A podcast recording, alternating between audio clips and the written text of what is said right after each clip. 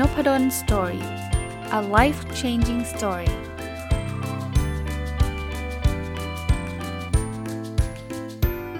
ดีครับยินดีต้อนรับเข้าสู่ Nopadon Story Podcast นะครับก็ยังอยู่กับหนังสือเล่มเดิมนะครับ100เคล็ดลับยกระดับความสุขหรือที่แปลมาจากหนังสือภาษาอังกฤษที่ชื่อว่า100 Simple Secrets of Happy People นะครับเขียนโดยดร.เดวิดนิเวนแล้วก็แปลโดยคุณอิสราราตราชูนะผมรีวิวมาแล้ว3ตอนนะคือตั้งแต่ตอนที่1ก็คือเคล็ดลับ1ถึง20ตอนที่2คือเคล็ดลับที่21ถึง40แล้วก็ตอนที่3คือ41ถึง60นะวันนี้จะมาตอนที่4นะคือเคล็ดลับที่61ถึง80นะครับเริ่มต้นกันเลยนะ61คือจงเป็นคนมองโลกในแง่บวกครับเขาบอกว่านักวิทยาศาสตร์เนี่ยก็คือนักวิจัยเนี่ยนะครับเขาก็จะพยายามพยากรณ์ความสุขของบุคคลแต่ละบุคคลนะฮะเขาก็จะดูว่าเอ๊ะเคยเจอเหตุการณ์อะไรมาเป็นยังไงแต่สุดท้ายเนี่ยนะมันไม่ใช่เป็นตัวเหตุการณ์ครับที่จะเป็นตัวระบุความสุขแต่มันคือทัศนคติหรือความเชื่อที่คนเหล่านั้นมีจริงๆถ้าเกิดท่านฟังมา3ตอนนะมันจะมีธีมคล้ายๆกันนั่นคือว่าเหตุการณ์มันเป็นสิ่งที่เราคอนโทรลไม่ได้นะเราอาจจะเจอรถติดเราอาจจะเจอโควิดเราอาจจะเจออะไรต่างๆนานาเนี่ยมันคอนโทรลได้ยากนะครับแต่ตัวที่สามารถคอนโทรลได้ระดับนึงผมก็ไม่ได้บอกว่าคอนโทรลได้ 100% นะนี่ความเห็นส่วนตัวผมนะคือทัศนคติเราเจอเหตุการณ์นี้เอาแน่นอนมันแย่เขาบอกว่าบางทีคนเราเนี่ยเจอเหตุการณ์แย่เหมือนกันแต่ว่าความทุกข์อาจจะไม่เท่ากันนะครับบางคนเนี่ยสถานะเหมือนกันหมดเลยนะมีฐานะการเงินใกล้เคียงกันทุกอย่างใกล้เคียงกันแต่บางคนเนี่ยจะรู้สึกว่าโอ้มันแย่มากๆเพราะทัศนคติเขาค่อนข้างที่จะติดลบเยอะนะครับแต่บางคนเนี่ยเขาก็พยายามนะครับคือคงไม่มีใครหรอกครับที่เห็นเหตุการณ์แย่แล้วจะมาแบบโอ้ยดีใจจังเลยยิ้มมีความสุขแต่ว่าเขาพยายามมองโลกในแง่บวกคืออย่างที่ผมเรียนนะครับว่ามันอาจจะทำได้ไม่ได้ 100% แต่ถ้าเกิดเรามีความพยายามเนี่ยก็ยังดีกว่าที่เราไม่ได้พยายามเลยไม่ได้ทำเลยนะครับพยายามลองมองโอกาสลองมองหนทางมองสิ่งที่เราจัดการได้นะครับแล้วสู้ไปกับมันนะครับอ่ะข้อ62ครับเขาบอกว่าคุณสามารถเตรียมตัวให้พร้อมกับจุดจบของชีวิตที่จะมาถึงได้นะครับอันนี้เขาเป็นงานวิจัยเกี่ยวข้องกับผู้อาวุโสนะเขาบอกว่ามันจะมีกลุ่มคนอาวุโสเนี่ยที่ไม่รู้สึกวิตกกังวลต่อความตายของเขานะครับเขาไม่ได้แบบว่าพยายามหลบเลี่ยงนะพยายามไม่คิดถึงเรื่องตายนะแต่ว่าเป็นคนที่เตรียมพร้อมสำหรับจุดจบของชีวิตเรียบร้อยแล้วนะเตรียมพร้อมหลายๆเรื่องเลยนะเช่นการอาจจะสมมุติว่าเรื่องการเงินนะเขาก็จะมีการเตรียมทุกอย่างไว้นะครับจะต้องให้อะไรกับลูกกับหลานนะครับจะได้ไม่ต้องมีห่วงไม่ต้องมีความกังวลนะครับมีการบอกลูกหลานไว้บอกว่าถ้าเป็นแบบนี้เป็นแบบนั้นเนี่ยลูกหลานตัดสินใจได้เลยนะจะให้เขาอยากให้เป็นแบบไหนเขาก็จะบอกไว้นะครับคือเป็นเจตจำนงอ่ะคล้ายๆได้คุยได้เคลียร์กันแล้วเนี่ยเขาก็จะมีความสบายใจว่าถึงจุดนั้นเนี่ยเขาไม่มีอะไรต้องห่วงอีกต่อไปนะครับก็แน่นอนคนส่วนใหญ่ก็คงไม่ค่อยชอบพูดถึงเรื่องความตายนะแต่ว่าสิ่งเหล่านี้เนี่ยถ้าเกิดเราได้เคลียร์เราได้พูดถึงทุกอย่างชัดเจนไปหมดแล้วเนี่ยผมคิดว่าก็จะอยู่อย่างมีความสุขอ่ะนะครับความสุขก็จะเพิ่มขึ้นไม่ต้องแบบนั่งคิดนั่งอะไรบางคนเนี่ยแบบพอถึงเวลาตรงจุดนั้นแล้วจะต้องมาเตรียมในบางทีมันก็ลำบากหรืออาจจะไม่ทันนะฮะข้อที่63ครับวิธีการที่เรามองโลกใบนี้สำคัญกว่าวิถีที่โลกเป็นไปครับอย่างเมื่อกี้เลยคอนเซปต์เมื่อกี้เลยฮะคนเราเนี่ยอาจจะประสบเหตุการณ์ในชีวิตที่คล้ายคลึงกันนะครับแต่อาจจะมีความพึงพอใจในชีวิตที่ต่างกันเยอะเลยนะครับเขายกตัวอย่างอันนี้ครับสำหรับบทนี้ก็บอกว่าอย่างการเลื่อนตำแหน่งเนี่ยคือพอได้รับเลื่อนตำแหน่งเนี่ยกลุ่มนึงจะเห็นคุณค่าของโอกาสที่เขาได้รับแต่กลุ่มนึงกลับรู้สึกเซ็งนะที่แบบบูฉันต้องทำงานเพิ่มขึ้นนะครับทั้งที่จริง2คนเนี้ยเหมือนกันนะคือได้เลื่อนตำแหน่งเหมือนกันนะครับเพราะฉะนั้นเนี่ยเราต้องมีทัศนคติมุมมองถึงแม้ว่าบางอย่างมันก็อาจจะไม่ใช่สิ่งที่เราชอบแหละผมด้วยความเคารพนะประสบการณ์ส่วนตัวผมก็เคยเป็นคือผมก็ได้รับการคัดเลือกให้ทำอะไรหลายๆอย่างที่ส่วนตัวก็คิดว่ามันเป็นงานที่มีเกียรตินะแต่ถามว่าชอบไหมไม่ชอบเลยเพราะว่าเราก็อาจจะไม่ได้อยู่ในฟิลนั้นหรืออะไรอย่างเงี้ยนะแต่ก็พยายามคิดแบบนี้เสมอนะว่ามันก็เป็นโอกาสนะที่ทำให้เรารู้จักคนหลายๆคนนะ ซึ่งก็ผ่านมันมาได้นะถึงแม้ว่าเอาตรงๆนะมันก็ไม่ได้แบบโลกสวยขนาดที่แบบว่าโอ๊ยทำให้ผมยิ้มมีความสุขได้แต่ว่าผมก็สามารถอยู่กับมันได้จนกระทั่งจบนะคือถ้าเกิดเรารู้สึกแย่อย่างเดียวนะไม่ได้มองทางบวกเลยไม่มีทัศนคติในแนวนั้นเลยเนี่ยเราคงแย่ไปกว่านี้เยอะนะครับข้อ64ครับเตรียมปากกาและกระดาษให้พร้อมนะครับเขาบอกงี้ครับคือเวลาเราจะเรียกว่าอะไรฮะได้คิด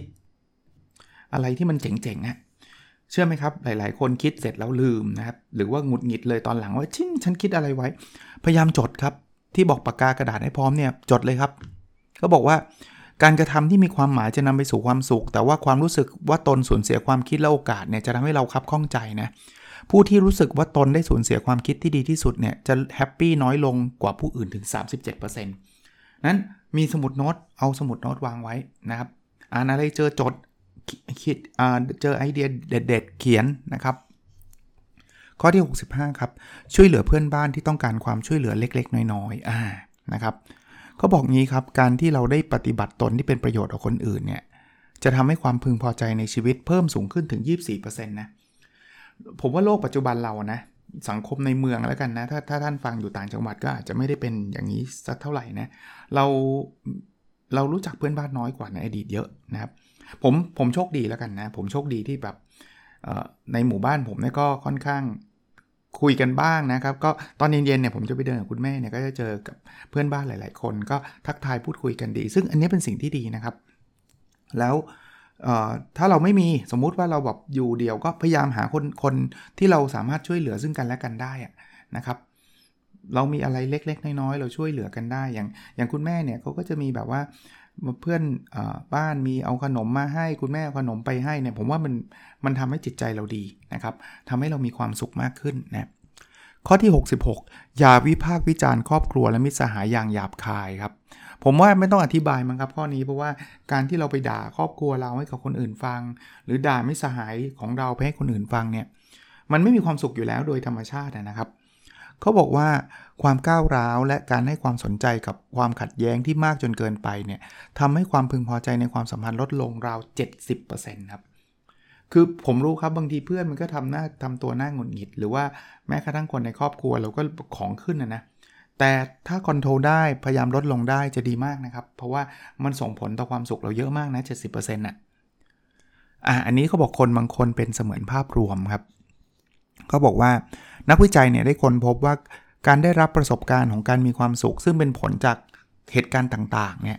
กับการได้รับประสบการณ์เกี่ยวกับทัศนคติที่เรามีต่อเหตุการณ์ต่างๆเนี่ยซึ่งทัศนคตินั้นเกิดจากความสุขต่างก็ไม่ใช่เรื่องผิดธรรมดาทั้งสองรูปแบบต่างก็เป็นที่แพร่หลายผมอธิบายให้ฟังนะเพื่อนเขาแปลมาตรงตัวนะคือก็บอกทำอะไรก็ตามเนี่ยให้เราเห็นภาพรวมนะเช่นเราอยากที่จะได้เลื่อนตำแหน่งนะครับแต่ระหว่างทางเนี่ยมันอาจจะมีอุปสรรคนะเราอยากจะเรียนจบปริญญาเอกระหว่างทางนี้ไม่ขี้เกียจอ่านเปเปอร์จังเลยส่งไปให้อาจารย์ก็ให้อ่านใหม่พวกนี้คืออุปสรรคแต่สุดท้ายเนี่ยผลลัพธ์มันก็จะออกมาสวยงามคือเส้นทางมันไม่มีเส้นทางราบเรียบอยู่แล้วนะครับเพราะนั้นเนี่ยถ้าเราตระหนักได้ว่าชีวิตเราเนี่ยมันมีช่วงเวลาแห่งความสุขความปิติยินดีความแฮปปี้นะครับก็อย่างที่บอกคือมองในภาพใหญ่บางคนบอกอ่ะสมมุติว่าเราทำไม่สำเร็จล่ะถ้าในการทำไม่สำเร็จเนี่ยนะแต่ว่าเราเห็นว่ามันมีโมเมนต์เล็กๆในระหว่างสมมติเรียนแล้วเรียนไม่จบนะเรียนปริญญาเอกแล้วเรียนไม่จบสมมติเขาบอกมันก็มีโมเมนต์เล็กๆที่เรามีความสุขอะนะพยายามคิดถึงมุมแบบนั้นนะครับมาดูเคล็ดลับอันถัดไปนะครับทำในสิ่งที่คุณเชี่ยวชาญโอ้โหอันนี้ถ้าใครเคยทำนะจะรู้สึกเลยว่ามันมีความสุขจริงๆนะครับเขาบอกว่ามันมีงานวิจัยเปรียบเทียบนะระหว่างผู้ปกครองที่อยู่ที่บ้านนะกับผู้ปกครองที่ออกไปทำงานนอกบ้านเนี่ยใครจะมีความสุขมากกว่านะครับเขาบอกว่าจริงๆไม่ได้ต่างกันเลยขึ้นอยู่กับว่าเขาได้ทำอะไรครับบางคนบอกwork from home จะมีความสุขมากกว่ากัน work ที่ออฟฟิศหรือเปล่าก็บอกไม่ได้ต่างหรอกถ้างานมันมีเป็นงานที่เขาเชี่ยวชาญนะ work ขับรถไปทำงานที่ออฟฟิศก็มีความสุขได้ในทางกลับกันอยู่ที่บ้านทำงานที่เราเชี่ยวชาญก็มีความสุขได้เพราะนั้นมันขึ้นอยู่กับงานครับมันไม่ได้ขึ้นอยู่กับว่าคุณไปอยู่ที่สถานที่ไหนซะทีเดียวนะครับเพราะนั้นถ้าเราได้เลือกนะครับสามารถเลือกได้เราควรจะเลือกงานที่เราเชี่ยวชาญมากที่สุดนะครับ อีกข้อนะครับ69นะครับออกไปเยี่ยมเยียมเพื่อนบ้านคุณเสียบ้างนะครับเขาบอกว่าการมีปฏิสัมพันธ์ในชุมชนที่มากขึ้นจะนำไปสู่ความสุขที่เพิ่มมากขึ้นถึง 30% ก็เอางี้ฮะถ้าใครมีเพื่อนบ้านนะก็ลองไปพูดคุยกันบางทีตอนเย็นๆนะอย่างแถวๆบ้านผมเนี่ยก็เดินออกไปเดินเล่นบ้างมันก็จะได้เจอคนอื่นนะเพราะว่าถ้าเกิดเราอยู่แต่ในบ้านเนี่ยมันก็ยากอ่ะแหมจะใครมันจะมากดกิ่งมาคุยยิ้มก็ลำบากนะพอเดินเนี่ยเดี๋ยวมันก็ทักทายกันนะบางทีคนมาออกกำลังกายมันเจอหน้ากันบ่อยๆเนี่ยยิ้มให้กันทักทายกันแล้วก็พูดคุยกันหรือเราจะเริ่มต้นจากการแบบเรามีของมาฝากแล้วเพื่อนบ้านติดกันอะไรเงี้ยผมว่าสุขภาพจิตเราดีขึ้นนะครับมาถึงข้อ70นะครับยิ้มครับเรื่องนี้ทำง่ายที่สุดเลยแต่ว่าจะว่าง่ายก็ง่ายนะยากก็ยากแต่ว่ามันไม่ได้ใช้เวลาเยอะขึ้นมันไม่ได้ใช้เงินใช้ทองอะไรเลยเขามีงานวิจัยเขาบอกว่าเป็นผู้ใหญ่นะในวัยที่แตกต่างกันเนี่ยบอกกลุ่มตัวอย่างนั้นนะมีแนวโน้มเรียนแบบการแสดงออกทางสีหน้าของผู้ที่อยู่รายรอบตนนะแปลว่าถ้าเราหน้าเศร้าหน้าเครียดข้างๆมันก็จะหน้าเศร้าหน้าเครียดตามนะครับเพราะลองนึกภาพนะเราเจอคนที่หน้าเครียดหน้าเศร้าเนี่ยเราจะยิ้มมันก็ดูแปลกๆว่ะแต่ว่าถ้าเรายิ้มกันข้างๆเราคนข้างๆก็จะยิ้มตามนะครับก็พยายามยิ้มให้มากที่สุดเท่าที่จะเป็นไปได้นะฮะมาลำดับถัดไปนะครับเป็นลำดับที่71นะฮะเขาบอกอย่ามองโลกผ่านจอโทรทัศน์นะคือเขาบอกโทรทัศน์เนี่ยทำให้ทัศนะของเราที่มีต่อโลกใบนี้เปลี่ยนแปลงไปนะแล้วก็อาจจะหลายครั้งนะอาจจะไม่ใช่เป็นข้อสรุปที่มันถูกต้องนะครับเขามีงานวิจัยบอกว่าเราดูโทรทัศน์เยอะๆเนี่ยจะทำให้ความพึงพอใจในชีวิตลดลงไปถึง 50% คืออย่างที่บอกนะว่างานนี้มันเป็นงานวิจัยบางคนบอกไม่เห็นจริงเลยผมดูโทรทัศน์แล้วผมมีความสุขมากขึ้นก็ดีใจด้วยนะครับแต่ว่านี่ก็เอามาเล่าให้ฟังนะมันก็เป็นหนึ่งในบทของหนังสือเล่มนี้นะส่วนตัวผมคิดว่าอะไรที่มันมากเกินไปไม่ดีทั้งนั้นนะครับแล้วไม่ได้ระบุแค่โทรทัศน์นะจริงๆผมว่า YouTube โซเชียลมีเดียอะไรพวกนี้นะคือทำเพื่อความเพลินเป็นครั้งเป็นคราวเนี่ยผมคิดว่าก็ไม่ได้เป็นสิ่งที่เลวร้ายแต่ว่าถ้าเกิดทุกอย่างเนี่ยจะต้องไปอยู่ในนั้นหมดไปอยู่ในจอไปดิจิตอลหมดเนี่ยก็ต้องถอยมาบ้างนะครับ72ครับคุณมีทางเลือกเสมอครับเขาบอกงี้จากการสัมภาษณ์เกี่ยวกับระดับความพึงพอใจในชีวิตเนี่ยเขาพบว่าผู้ที่แสดงถึงความอิสระในการปกครองตนเองและตัดสินใจด้วยตัวเองเนี่ยจะมีแนวโน้มรู้สึกพึงพอใจมากกว่าคนอื่นถึง3เท่าคือเรามองว่าเราสามารถควบคุมชีวิตเราเองได้ถ้าเกิดใครมองว่าตัวเองเป็นเหยื่อนะทุกอย่างโอ้ฉันทำอะไรไม่ได้เลยขึ้นอยู่กับสถานการณ์ผมเข้าใจครับว่าผมไม่ได้บอกว่าสถานการณ์เนี่ยมันไม่ส่งผลนะโควิด-19 ส่งผลกับทุกคนแต่ว่าถ้าเราโฟกัสในสิ่งที่เราสามารถทำได้ภายใต้โควิด-19 ที่เราเจอเนี่ยตรงเนี้ยมันจะช่วยเราได้นะครับจะทำให้เราประสบความสำเร็จแล้วก็ความสุขได้ง่ายกว่านะ73นะครับทำตัวเป็นคนที่น่าคบหาข้อนี้เขาบอกว่ามีนักวิจัยพบว่ามีทัศนคติคนที่มีทัศนคติเชิงบวกต่อผู้ที่อยู่รายรอบตัวเราเนี่ยจะเป็นตัวชี้วัดสำคัญเลยที่จะบอกว่าเรามีความสุขหรือไม่มีความสุขนะครับถ้าเราไม่มีทัศนคติแบบนี้คือคิด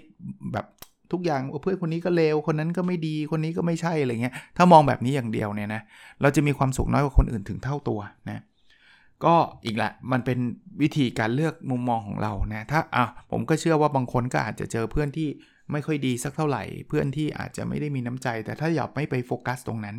นะครับหรือเลือกคบคนนะก็จะช่วยนะครับพยายามโฟกัสในสิ่งที่มันเป็นบวกนะ74ครับอย่าละเลยส่วนหนึ่งของชีวิตคุณนะครับคืองี้เขาบอกว่าวิจัยในงานวิจัยที่กระทำกับกลุ่มนักศึกษาขนาดใหญ่เลยเนี่ยพบว่าผู้ที่ไม่ได้เชื่อมโยงกับการบรรลุเป้าหมายที่เฉพาะเจาะจงกับอารมณ์โดยรวมของตนมักจะมีความพึงพอใจมากกว่าคนทั่วไป 19% คือผมแปลความหมายแบบนี้ให้ฟังนะคือบางคนเนี่ยจะทำให้มันสำเร็จเป็นจุดๆนะเราไม่ได้จะเรียกว่าอะไรครับไม่ได้มองทั้งหมดนะครับพอมันเป็นจุดๆเนี่ยบางทีมันเกิดความขัดแย้งกันนะครับเช่นเราอยากทำให้เรื่องนี้สำเร็จแต่ว่าเรื่องนี้มันอาจจะไปทำให้อีกคนนึงไม่มีความสุขอีกทำให้อีกคนนึงเนี่ยรู้สึกไม่พอใจอะไรเงี้ยนะครับก็ต้องระวังนะครับต้องระวังในมุมนี้นะฮะมาข้อที่75นะครับฟังเพลงข้อนี้ทำได้ไม่ยากนักนะเดี๋ยวนี้เพลงไปหาจาก YouTube ไปหาจากอะไร Spotify อะไรก็ได้นะครับ เขาบอกการฟังเพลงที่ตนชื่นชอบมักจะก่อให้เกิดผลลัพธ์เชิงบวกต่ออารมณ์ของเราถึง 92% นะครับถ้าใครรู้สึกเครียดรู้สึกดาวรู้สึกจิตตกเนี่ยลองเปิดเพลงฟังดูนะเขาบอกว่ามันมาให้ความตื่นเต้นให้ความสุขนะครับแล้วเขาบอกว่ามันเกิดขึ้นง่ายเวลาเราได้ฟังเสียงเพลงนะนั้นใครรู้สึกเครียดรู้สึกอย่างที่บอกนะไม่ค่อยสบายใจลองเปิดเพลงฟังดูนะครับมันอาจจะช่วยเราได้นะ76ครับปล่อยให้เป้าหมายนำทางนะครับเขามีการสัมภาษณ์กับกลุ่มทนายกลุ่มหนึ่งเนี่ยนะครับแล้วเขาสัมภาษณ์ทีเขาก็จดการเปลี่ยนแปลงทีเนี่ยเขาพบว่าอย่างนี้ฮะอาชีพการงานเนี่ยจะมีความสำคัญลดลงเรื่อยๆในขณะเดียวกันเนี่ยครอบครัวจะมีความสำคัญมากขึ้นเรื่อยๆนะแล้วถ้าเกิดเราตระหนักถึงการเปลี่ยนแปลงนี้คือเข้าใจเราจะจัดลำดับความสำคัญใหม่ให้สอดคล้องกับการเปลี่ยนแปลงถ้าเราทำแบบนี้เนี่ยความพึงพอใจในชีวิตจะมากกว่าผู้อื่นถึง 29% อันนี้ส่วนตัวผมเลยนะประสบการณ์ส่วนตัวเป็นแบบนั้นจริงครับตอนที่เอายังไม่ได้แต่งงานเนี่ยเราก็งานเต็มเลยนะตอนนั้นมีแฟนแล้วล่ะแต่ว่ามันยังไม่มีคำว่าครอบครัวแบบไม่มีภรรยาไม่มีลูกใช่ไหมแต่พอแต่งงานและเริ่มมีลูกเนี่ยงานก็สำคัญนะลูกก็ต้องเลี้ยงตอนนั้นเนี่ยโอ้โหเป็นช่วงพีคเลยตอนลูกเล็กๆนะกลางวันทำงานเต็มที่เลยสอนเยอะมาก9ชั่วโมงกลางคืนกลับมาเลี้ยงลูกนะเต็มที่เลยแต่ตอนนี้เฟสมาอายุ50ละผมก็ยังทำเต็มที่อยู่นะแต่ว่าถ้านับจำนวนชั่วโมงเนี่ยน้อยกว่าหนุ่มๆครับผมเดี๋ยวนี้สอน9ชั่วโมงไม่ไหวละ6ชั่วโมงก็แทบจะไม่ไหวละนะคือมันไหวก็แบบลากอ่ะคือแบบมันเหนื่อยอ่ะตอนนี้ให้เวลากับครอบครัวมากขึ้นนะ OKR ผมยังมีเรื่องของจำนวนวันที่อยู่กับครอบครัวเลยนะครับคือพยายามชิปโหมดของตัวเองเป็นแบบนี้ได้ถ้าท่านทำได้นะก็จะดีครับเราก็จะมีความสุขมากขึ้นนะข้อที่77ครับรู้จักใช้ประโยชน์จากอาชีพของคุณนะครับเขาบอกว่าจากงานวิจัยที่กระทำต่อคุณแม่จำนวน 1,500 คนเนี่ยพบว่าการไปทำงานนอกบ้านทำให้ความพึงพอใจในชีวิตเพิ่มขึ้น 5% ครับอีกทั้งก่อให้เกิดความรู้สึกเท่าเทียมภายในครอบครัวด้วยคือไม่ได้พูดถึงเฉพาะผู้หญิงนะครับ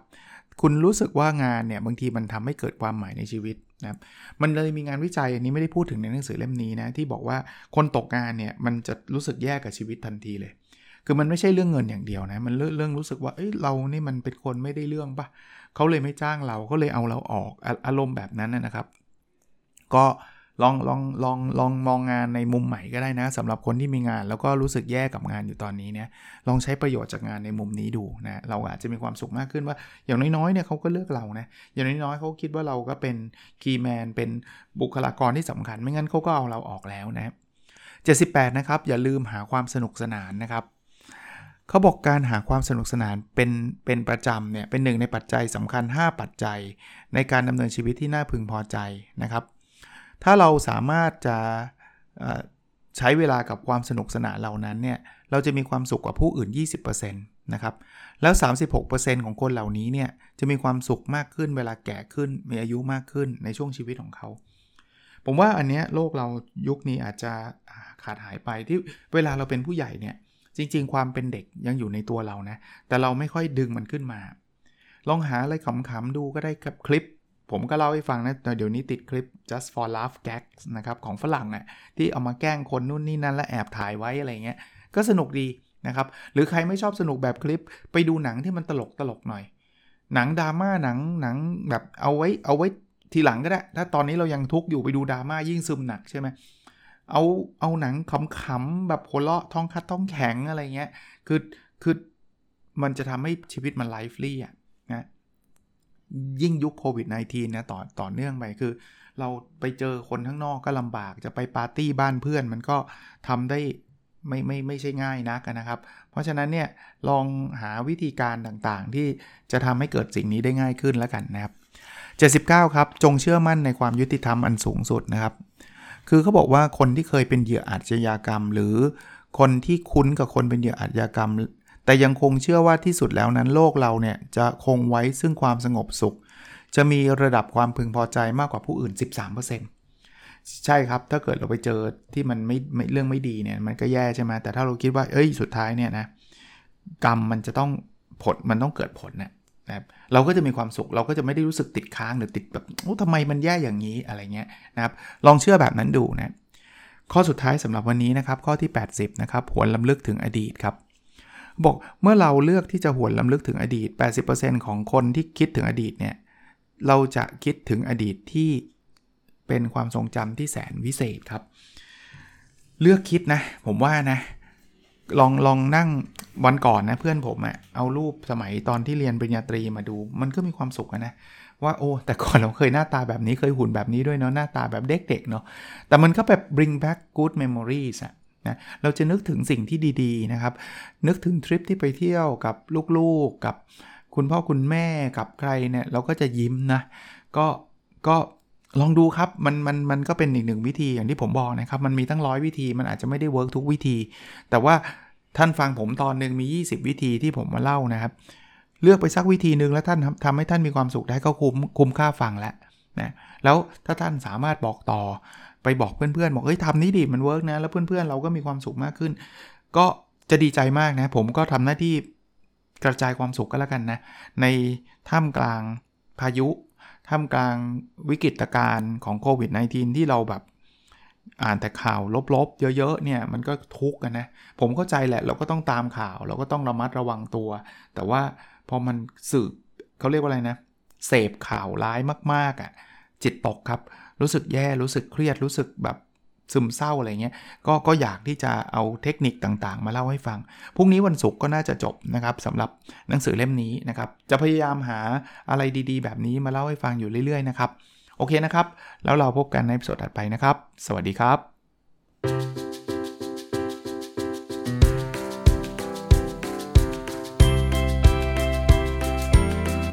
สดีครับ Nopadon Story A Life Changing Story